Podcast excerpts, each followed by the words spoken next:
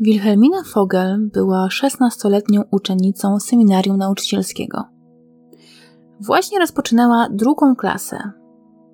Była dosyć lubianą i towarzyską dziewczyną, i może o tym świadczyć chociażby fakt, że bardzo rzadko można było spotkać ją samą na ulicy. Zwykle towarzyszył jej wianuszek właśnie koleżanek, albo ewentualnie starszy brat, ale na pewno dziewczyna raczej rzadko była spotykana gdziekolwiek sama. Była raczej taką duszą towarzystwa, która wolała mieć obok siebie swoich ulubionych ludzi. Na pewno wszyscy znamy takie osoby gdzieś w naszym otoczeniu. Wiecznie uśmiechnięte, dowcipne, roześmiane, no i najlepiej czujące się jednak w grupie. Właśnie taką osobą była Wilhelmina Fogel. Któregoś dnia Będąc na spacerze właśnie oczywiście ze swoim bratem, tak jak mówiłam, nie lubiła raczej e, wychodzić nigdzie sama, rodzeństwo spotkało na swojej drodze 25-letniego Tadeusza Woźniaka, który to był ich sąsiadem. Troszeczkę dalszym, ale mimo wszystko e, mieszkano na tej samej ulicy, więc znano się oczywiście, a kultura wymaga, żeby przywitać się z osobą, którą się zna. Tak też uczynił Gienek Fogel, Podobno miał się ukłonić mijanemu mężczyźnie, na co rzekomo jego siostra miała mu zwrócić uwagę. Komu ty się kłaniasz? Takiemu bandycie?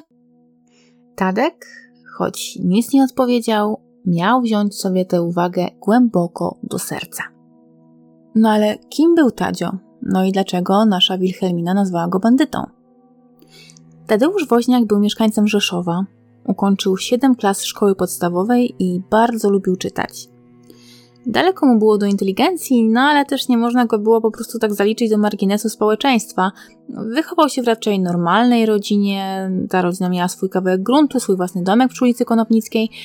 W dalszym ciągu zresztą mieszkał ze swoimi rodzicami, a w jego domu raczej nie było alkoholu, nie pijał ani ojciec, nie pijał Tadek, no a tym bardziej nie pijała matka, która miała chore serce.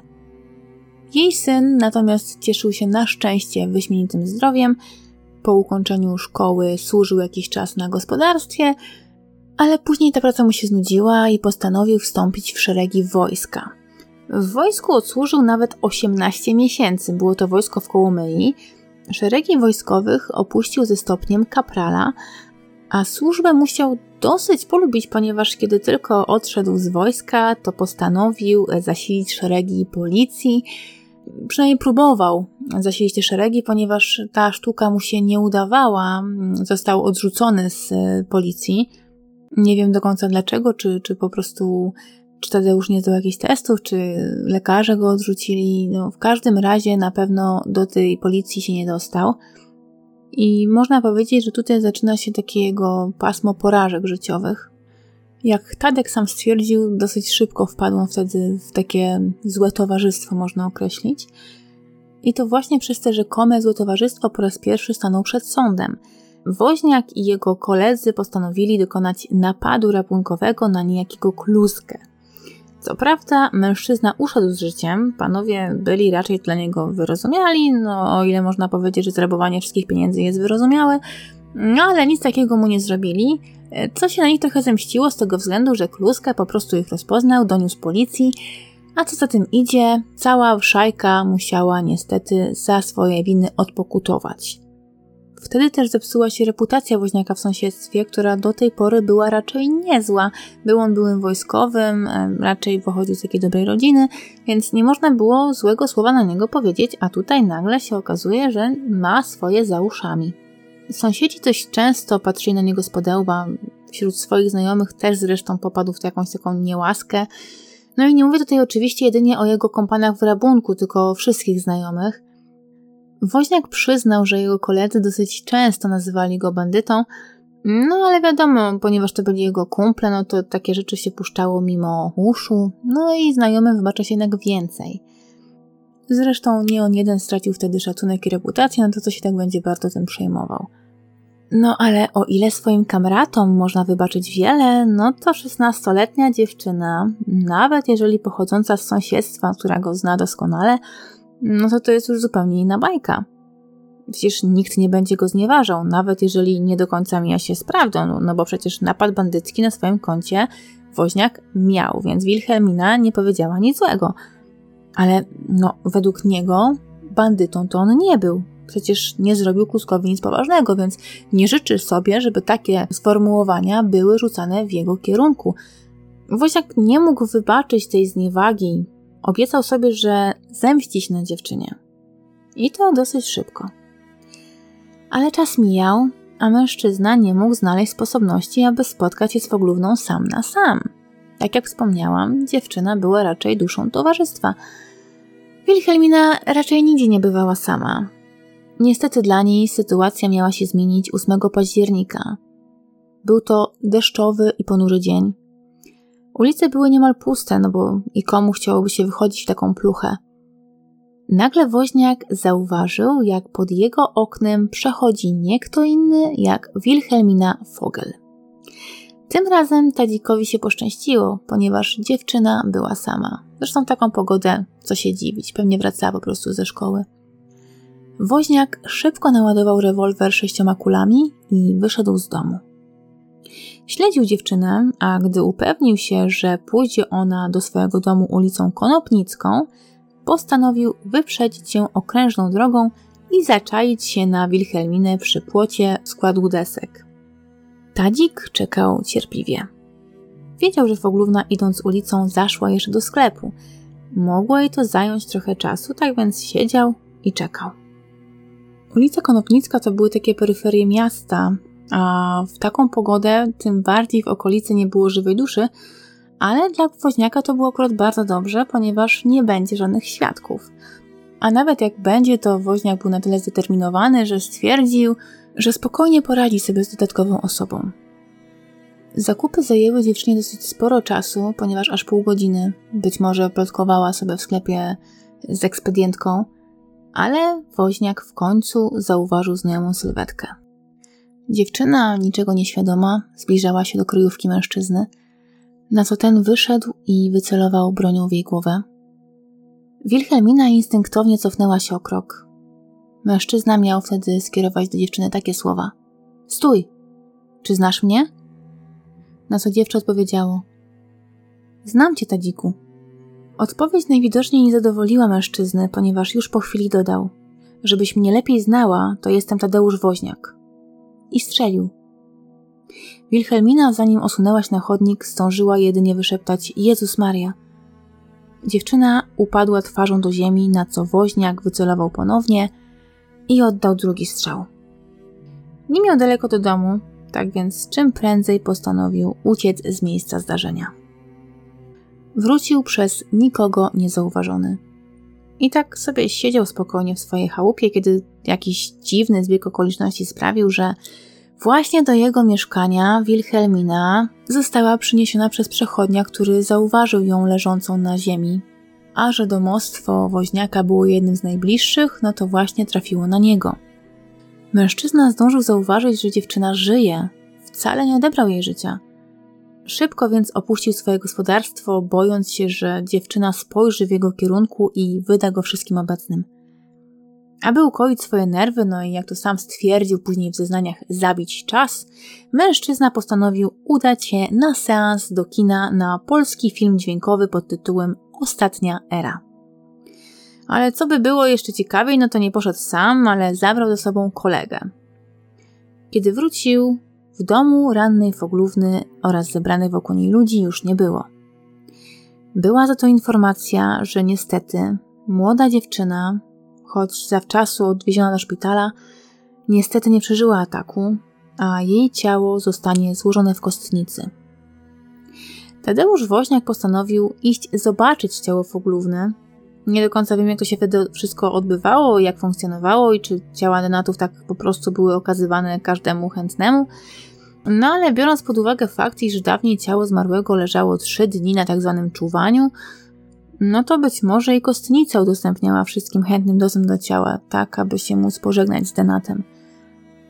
Tadzio poszedł, a jakże, też z kolegą, Janem Mendą lub Janem Nędzą, tutaj w zależności od źródeł. W korytarzu minęli się z ojcem denatki.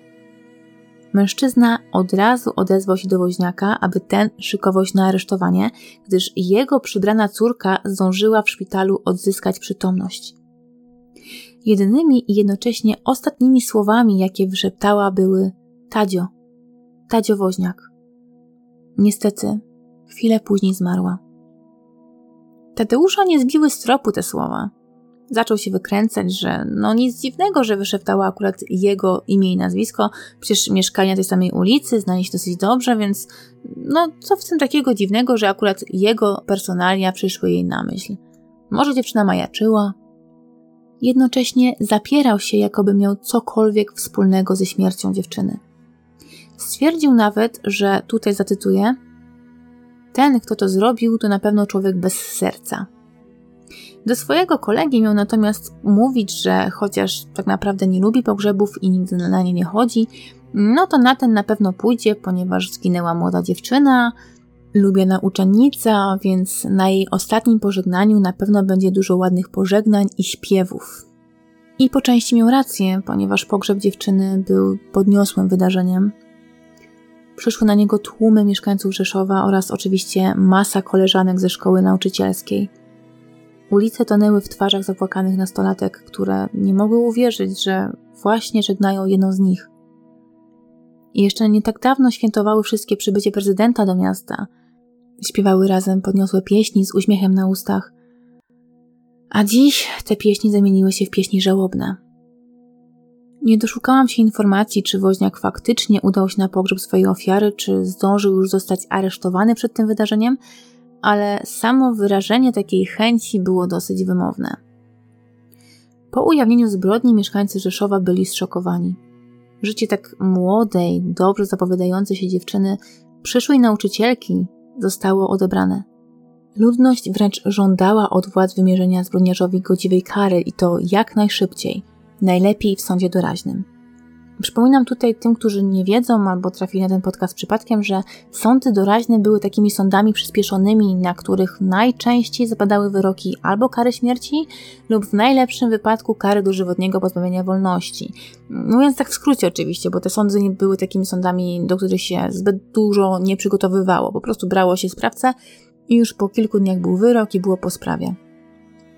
I faktycznie, Początkowo szeptano po kątach, że woźniak będzie właśnie sądzony przed takim sądem doraźnym. Nawet sam sąd się ku temu skłaniał, jednak ze względu na zagadkowy motyw, sąd nie mógł zrozumieć, dlaczego ten mężczyzna zastrzelił młodą dziewczynę, która tak naprawdę nic mu nie zrobiła. Dawniej uważano, że za każdą zbrodnią musi stać jakiś motyw. A tu nie było ani żadnego wątku miłosnego, ani zazdrości, ani rabunku, ani namiętności. Po prostu czysty strzał i ucieczka. Sąd postanowił więc wysłać aresztowanego mężczyznę na badania psychiatryczne do Krakowa. Być może zaszła tutaj jakaś niepoczytalność i stąd ta dziwna zbrodnia. Lekarze orzekli, że woźniak jest zdrów psychicznie i w pełni odpowiada za swoje czyny, ale zanim wrócił on z obserwacji, to na sąd doraźny było już za późno. Tadeusz Woźniak został więc postawiony przed sądem zwykłym, Cały proces budził wielką sensację. Sala sądowa wypełniona była po brzegi publicznością, a sąd, aby zapobiec oczywiście przeludnieniu sali, zarządził dużo wcześniej, iż wstęp do pomieszczenia będzie możliwy wyłącznie dla osób, które zawczasu kupią sobie bilet wstępu. Oskarżony na samym początku wyjaśnia swoją motywację, a raczej próbuje wyjaśnić. Tłumaczy on, że nie mógł wybaczyć dziewczynie, że nazwała go bandytą. Jak sam mówi, pod nazwą bandyty rozumiem człowieka, który kogoś zabił. Ja przedtem nie zabiłem nikogo, więc słowem tym czułem się głęboko dotknięty. Woźniak opowiada również, że litościwie strzelił do Foglówny drugi raz, ponieważ nie chciał, aby dziewczyna się męczyła. Oskarżony próbował odgrywać przed sądem osobę pokrzywdzoną przez Wilhelminę. Uderzał w takie pompatyczne tony, wygłaszał zwroty rodem z takich tanich dzieł literackich, moim zdaniem, na przykład wygłaszał takie e, słowa mm, jak tutaj cytuję: Ciągle miałem ją przed oczyma i widziałem wyraźnie ruszającą wargami i mówiącą: Bandyto. Albo jeszcze drugie też całkiem niezłe: Bóg stawiał mi ją jakby umyślnie na drodze mojego życia. Żeby tutaj było trochę śmieszniej, no to chwilę wcześniej w zeznaniach sam przyznał przed sądem, że to on sam śledził Wilhelminę i to już kilkukrotnie, tak aby się na niej zemścić, ponieważ nigdy nie mógł trafić na dziewczynę idącą gdzieś samotnie. A tutaj nagle wystarczyła chwila, by zmienił zdanie, twierdząc, że los sam stawiał ją ciągle na jego drodze, na jego drodze życia. Oskarżony, chociaż nieco pompatycznie, no to zeznaje spokojnie i wyważenie. Niektóre źródła podają jednak, że można było zauważyć w nim taki cynizm oraz wyrachowanie, zwłaszcza kiedy przyznał, że żal mu śmierci dziewczyny. Podobno widać było wtedy, że to wyznanie nie jest w pełni szczere, raczej jest takie przymuszone, aby po prostu ugrać jak najwięcej w sądzie. Tak jakby chciał się po prostu postawić w lepszym świetle. Jego pewność siebie została zachwiana podczas zeznań brata Foglówny. Gienek Fogel zeznaje, że nigdy w jego obecności nie było sytuacji, jaką opisał oskarżony woźniak. Jego siostra ani razu nie nazwała woźniaka bandytą, a już na pewno nie w jego obecności. Oskarżony, chcąc chyba zaprezentować swoją bliskość ze znającym świadkiem, zadaje mu pytanie: Ależ Gienku, pamiętasz to spotkanie? Na co Fogel dość szybko odpowiada, będąc urażonym nachalnym spoufalaniem się oskarżonego. Przepraszam, ale proszę mnie nie nazywać Gienku. Woźniak, nieco zawstydzony uwagą świadka, przez resztę zeznań zwraca się do niego per panie Fogel. Wedle opinii biegłego lekarza, bezpośrednią przyczyną śmierci dziewczyny było uszkodzenie tkanek w okolicy centrów oddychania oraz krążenia. Niestety dziewczyna nie miała zbyt wielkich szans na przeżycie. Zeznają oczywiście również biegli psychiatrzy, którzy badali woźniaka w krakowskim ośrodku. Potwierdzają oni przed sądem, że mężczyzna jest w pełni władz umysłowych i doskonale zdaje sobie sprawę ze swoich czynów, za które oczywiście może w pełni odpowiadać. Prokurator podkreślił w swojej mowie końcowej bezsensowną śmierć młodej dziewczyny, której tak naprawdę nie do końca wiadomo, dlaczego to życie odebrano. Oskarżony podkreślał, że nie mógł znieść zniewagi, jaką dziewczyna rzuciła w jego kierunku, ale prokurator powątpiewał, żeby jedynie taka lekka obraza mogła prowadzić do tak okropnego czynu. Tym bardziej, że po pierwsze, brat Foglówny poświadczył tutaj na sali, że wydarzenia, o jakich mówi nam oskarżony, nigdy nie miały miejsca. A po drugie, woźniak po napadzie na Kluska dość często był określany mianem bandyty i jakoś nigdy nikogo za to nie zabijał. Nikt nawet nie zwrócił na to uwagi. Dlaczego więc nagle taka obelga miałaby zrobić na nim wrażenie i to tak silne, że poczuł nieodpartą chęć zemsty – i to tak wielką chęć zemsty, że aż odebrał życie biednej młodej dziewczynie. Prokurator podkreślił również charakter denatki, tak aby ukazać, jak dobra osoba została odebrana z tego świata. Prokurator pokazuje ją jako wspaniałą, młodą osobę, która miała przed sobą całe życie. Wskazuje też jeden dosyć istotny jak na tamte czasy detal, mianowicie zeznania ojczyma Wilhelminy. Może tutaj zacytuję, bo to będzie chyba najlepiej ukazane, o co w ogóle chodziło panu prokuratorowi. Jak dobrą musiała być denatka, świadczy przywiązanie do niej wszystkich, nawet ojczyma. Utarło się, że u ojczyma i macochy dziecku jest źle, że to obcy. A właśnie tutaj ojczym zamordowanej, Władysław Jasiewicz, przesłuchiwany przeze mnie w śledztwie, płakał, nie mogąc czasami słowa wydobyć ze ściśniętego gardła, opowiadając o niej. Dodatkowo oskarżyciel podkreślił również charakter woźniaka, no a był on osobą, która raczej nie lubiła się zhańbić pracą. No chyba, że mu się skończyły nagle pieniądze, które potrzebował na kino albo na jakieś swoje inne rozrywki. Wtedy też owszem, bardzo chętnie podejmował zajęcie, no ale oczywiście nie na długo – Raczej były to prace dorywcze, które bardzo szybko porzucał w chwili, kiedy zarobił odrobinę grosza. Oczywiście wymowne jest też tutaj to, że nie dostał się do policji, do której tak bardzo chciał się dostać. Jak widać, służby mundurowe dosyć szybko poznały się na naszym woźniaku. Obrońca woźniaka miał bardzo trudne zadanie. Z jednej strony wskazywał na chwilową niepoczytalność swojego klienta, no ale z drugiej zaś strony obrona ta miała bardzo kruche podstawy, ponieważ woźniak został w końcu przepadany e, przez psychiatrów, przez biegłych psychiatrów, którzy z całą stanowczością wykluczyły chociażby chwilową niepoczytalność. Według biegłych oskarżony działał z pełną premedytacją i doskonale wiedział, co robi. No ale obrońca nie miał za bardzo czego się chwycić, więc postanowił pójść drogą niepoczytalności. Ława przysięgłych nie namawiała się długo. Ich debata trwała zaledwie 12 minut. Sędziowie przysięgli jednomyślnie zatwierdzili winę woźniaka. Prokurator nie krył zadowolenia. Wobec zatwierdzonej winy wnosił przed sądem o wymierzenie oskarżonemu kary śmierci, gdyż woźniak niewątpliwie na nią zasługuje. Skoro bez mrugnięcia okiem odebrał życie młodej dziewczynie, i to tak naprawdę bez wyraźnego motywu, no to bez wątpienia jest elementem, który należało usunąć ze społeczeństwa tak, aby już nikomu więcej nie był w stanie zagrozić. Trybunał nie podzielił jednak zdania prokuratora, chociaż trzeba nadmienić, że też wymierzył oskarżonemu dosyć dotkliwą karę, ponieważ woźniak został skazany na karę dożywotniego pozbawienia wolności oraz utratę wszystkich praw obywatelskich. Oskarżony, a raczej już skazany, podobno przyjął wyrok ze spokojem, który gościł u niego przez cały proces sądowy. Podobno nawet cynicznie się uśmiechnął, słysząc werdykt, ale ile w tym prawdy, a ile fantazji dziennikarskiej, to niestety już nie mi wyrokować. Sam woźniak nie zadowolił się samym ocaleniem życia, Stwierdził bowiem, że wyrok dożywotniego pozbawienia wolności jest dla niego zbyt surowy i poprosił swojego obrońcę o to, aby w jego imieniu wniósł wniosek o kasację wyroku. Obrońca zastosował się do prośby swojego klienta, ale raczej nic z tym nie ugrali, ponieważ nie udało mi się już odnaleźć żadnej informacji na temat Tadeusza Woźniaka. Ciężko byłoby zresztą kasację takiego wyroku w sprawie, w której oskarżony sam się przyznał do swojego czynu i raczej wina tutaj była bezsporna. Co się stało później z Tadeuszem Woźniakiem, niestety nie wiadomo. Najprawdopodobniej opuścił mury więzienia w 1939 roku, tak jak wszyscy inni skazani, a przynajmniej większość skazanych. I to by było na tyle, jeżeli chodzi o dzisiejszą historię, chociaż wiem, że była ona troszkę krótsza. Mm, czasami takie też się będą zdarzały. Mam nadzieję, że Wam się podobała historia. Ja bardzo chciałam ją opracować z tego względu, że jeszcze nie byłam w rejonach rzeszowskich, a bardzo lubię chodzić sobie po takich rejonach, gdzie mnie jeszcze nie było.